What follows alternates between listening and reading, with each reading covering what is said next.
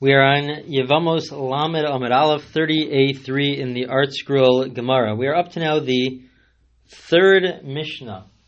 Uh, the third Mishnah of the four different Mishnahs which have a similar structure uh, with slight differences, and these differences play uh, a big role in the uh, halacha in the end of the day, and there are some uh, fundamental concepts that come out of these different uh, cases.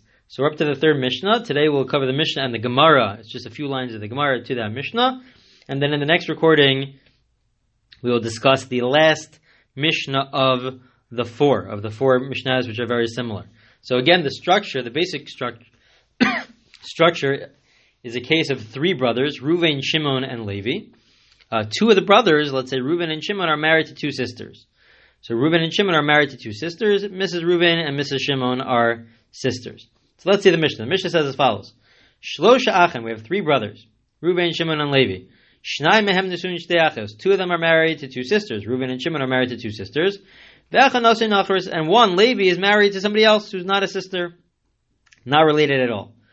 So what happens? Meis So first, let's say one of the husbands of one of the sisters dies. So let's say Shimon dies without any children. So now that wife, Mrs. Shimon, certainly is exempt from Yibam and Chalitza with regards to Ruvain because it's Ruvain's wife's sister. But she's able to do Yibam to Levi, to the other brother, and that's what she does. She does Levi, she does Yibam with Levi, the third brother. But then what happens is Umesa Ishto Shosheni. Then Ruvain's wife, Mrs. Ruvain, passes away. And so Ruvain's wife passes away. Uh, as we've explained uh, many times in the past, uh, the only one of the only cases where a, a uh, prohibition to an immediate relative it could go away is when a person's wife passes away, so then they become permissible to her sister. When she's alive, it's forbidden. Even if they were to get divorced, it would still be forbidden. But once she passes away, uh, so then it's permissible to marry her sister. And so essentially, Ruvain's wife, Mrs. Ruvain, passes away, and so now he would have the potential to marry uh, Mrs. Levi, who was originally Mrs. Shimon, uh, but Shimon passed away, and then Levi did Yibam to Mrs. Shimon. So now Ruvain would be uh, technically would be allowed to marry Mrs. Shimon, who is now Mrs. Levi, but he can't because she's currently married to Mrs. Levi, to, to Levi. But what happens? But now Levi dies. So Levi dies, and so what is the halacha? Levi dies, and Levi has two wives. Um, he has two wives. So what is the halacha? One of his wives is is the original wife of Shimon, who was also originally the sister-in-law of Reuven, Reuven's wife's sister, but now Reuven's wife has passed away. So is Reuven allowed to do yibum with uh, Mrs. Levi, who was originally Mrs. Shimon? Is that allowed or is that not allowed? So we say no, it's not allowed, even though really he's it's permissible for him to marry her under any other circumstance where a person's wife passes away. It's, it's permissible to marry his wife's sister. In this case, we say we apply the following principle: Hare zu asura alav olamis, hol alav sha'achas. We say that there's a principle that of Nesra that once, since there was one point in time when Shimon passed away, Mrs. Shimon was not allowed to do yibam with Ruvain. So because there was a point in time where uh, she fell to Yibam, where her husband passed away without any children, and she fell to Yibam, and she was forbidden to marry Ruvain. So because of that, since that happened at some point in time, so therefore she becomes forbidden forever.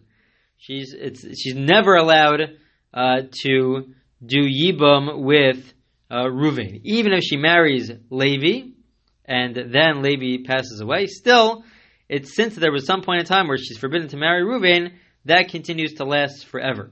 This is a principle called Nasra, which we've had a few times in the past, this concept called Nasra, that once it's forbidden, even if it becomes permissible later on because Reuven's wife passes away, still the prohibition continues uh, to remain and to exist.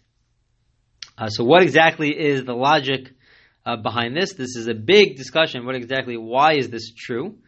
Uh, but just two different perspectives as to why this is true, and then we'll see the Gemara.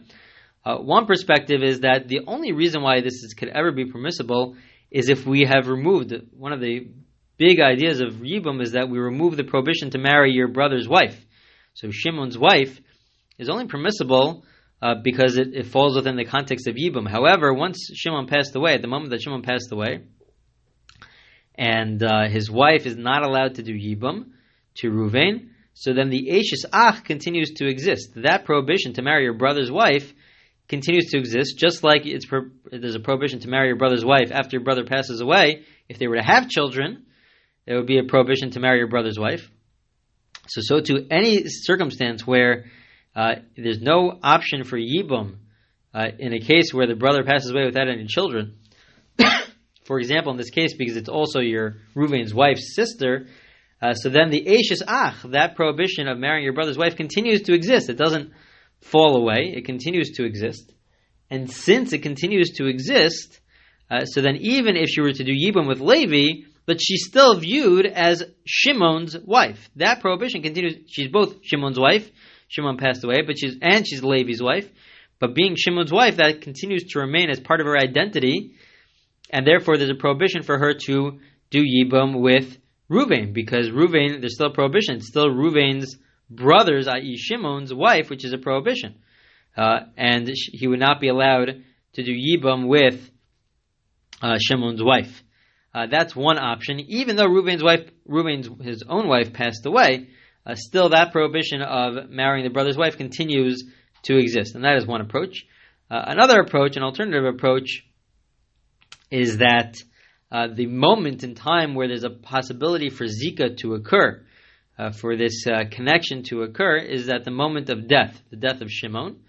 And since at the moment of death of Shimon there was no op- there was no option for Zika because they were related some other way, it was Reuven's wife's sister, so then that Zika can never come back. That Zika can never come back, and therefore there can never be a possibility for Yibam with regards to Shimon's wife, who then ends up becoming Levi's wife, but still, even if Levi were to pass away without any children, still the Zika never returns.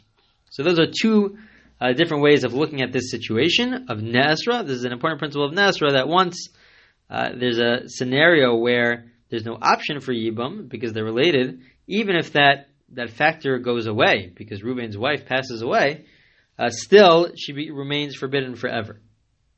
So the Gemara is now going to discuss uh, two other cases, two other similar cases of Nasra.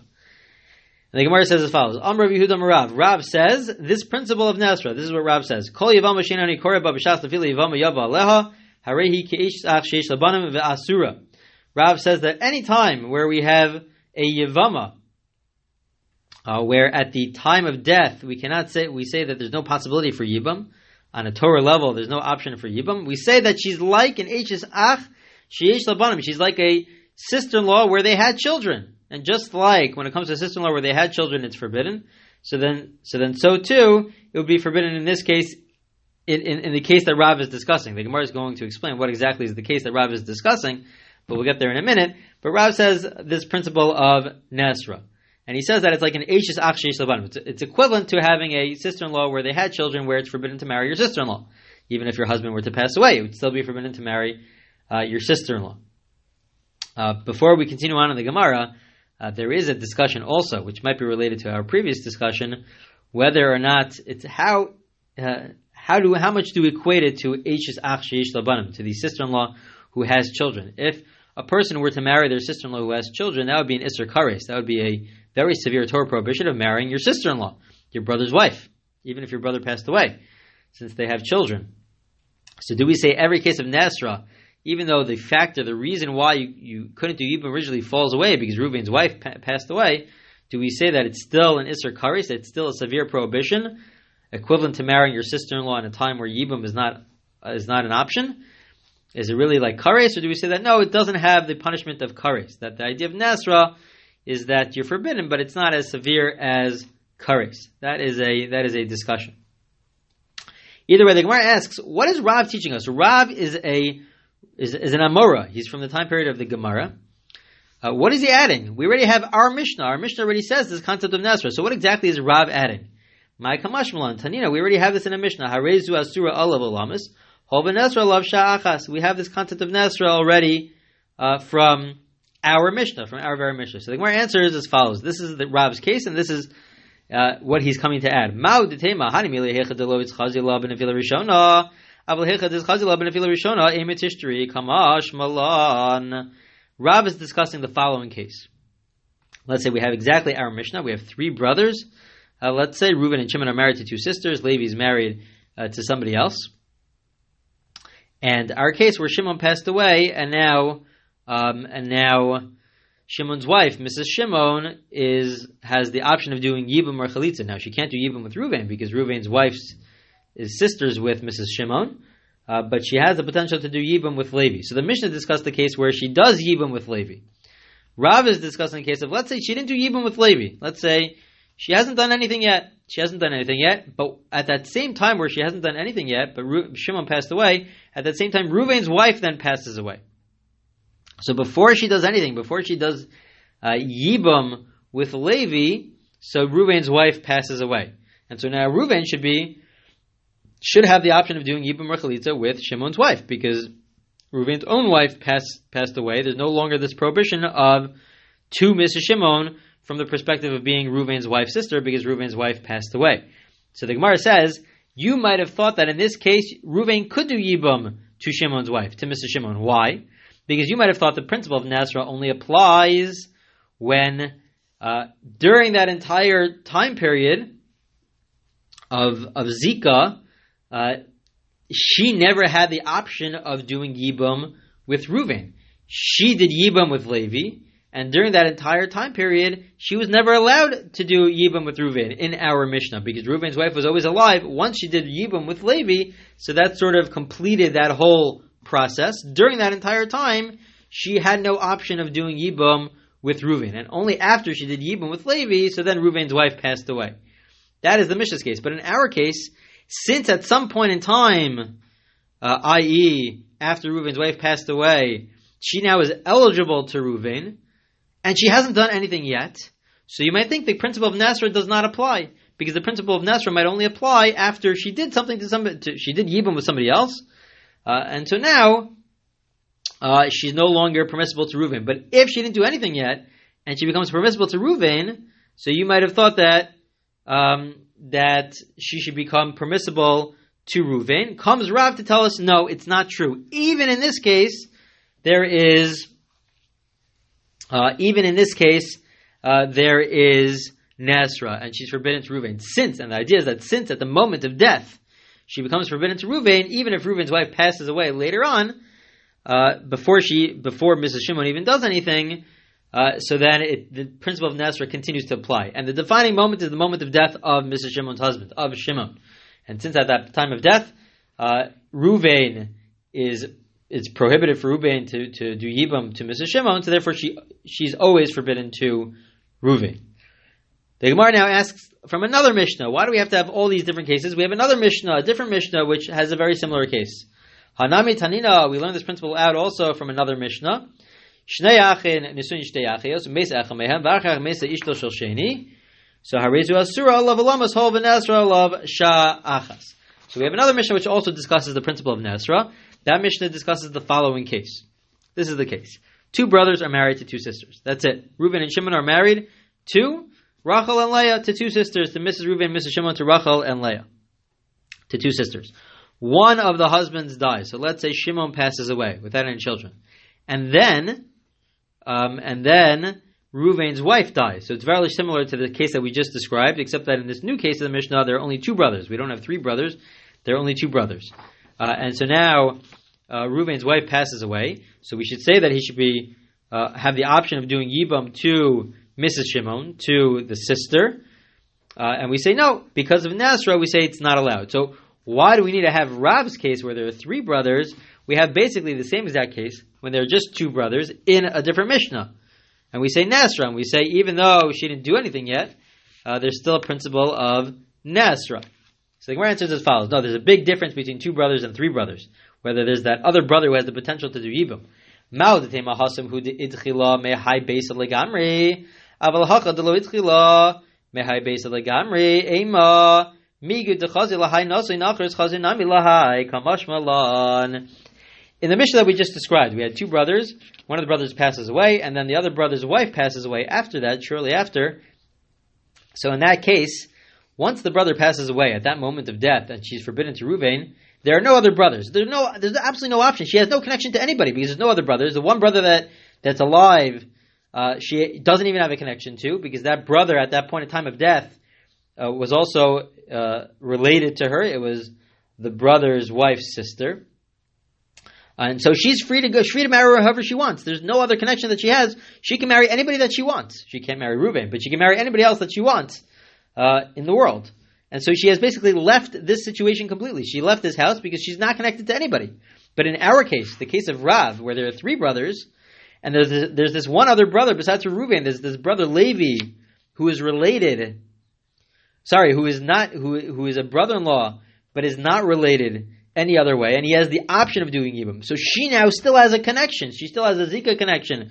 She's not free to marry whoever she wants. She's still connected to this house. So one might have thought that since she has the option of doing Yibum to Levi, so then once Reuven's wife passes away, maybe she should also have the option of doing Yibum uh, to uh, to Reuven because she, she has to do something because Levi she has that connection to Levi. Maybe she now that connection now re- comes comes now that Reuven's wife passes away, that connection continues on to Reuven. Comes Rav to tell us no, that in all three cases, in the end of the day, all three cases, uh, we say that there is no option uh, for Yibam because of the principle of Nasra. We continue to apply the principle of Nasra for all three cases, and in the end of the day, since at the moment, it's all based on the moment of death. If at the moment of death of Shimon, of Mrs. Shimon's husband, there is no option for Yibam, to Ruvain, so then that continues to exist. There will never be an option for Ruvain to marry Mrs. Shimon. We assume either the Zika can never reappear or appear later on, uh, or we say that uh, the prohibition of Ashes Ach, the fact that it's his brother Shimon's wife, that continues to exist. That only is removed in a context of Yibam, but since there's no context, con- context of Yibam here, uh, because it's at, at, the moment of death, there was no option for Yibam, so there remains to be a prohibition of marrying your brother's uh, wife. So in all three cases, again, all three cases, whether it's a case of two brothers married to two sisters and one brother passes away and then the other brother's wife shortly thereafter passes away, uh, still we say that Nazra, there's no Yibam. Whether it's a case of three brothers, uh, whether uh, even after Levi does Yibam to Mrs. Shimon, still Ruvain is prohibited to uh, to Mrs. Shimon, who is now ma- married to Levi, and then Levi passes away, or even if it's before Levi passes away, Reuven's wife passes away, uh, still Reuven is prohibited to Mrs. Shimon. In all three cases, we apply the principle of Ne'esra. We will continue with the next Mishnah in the next recording.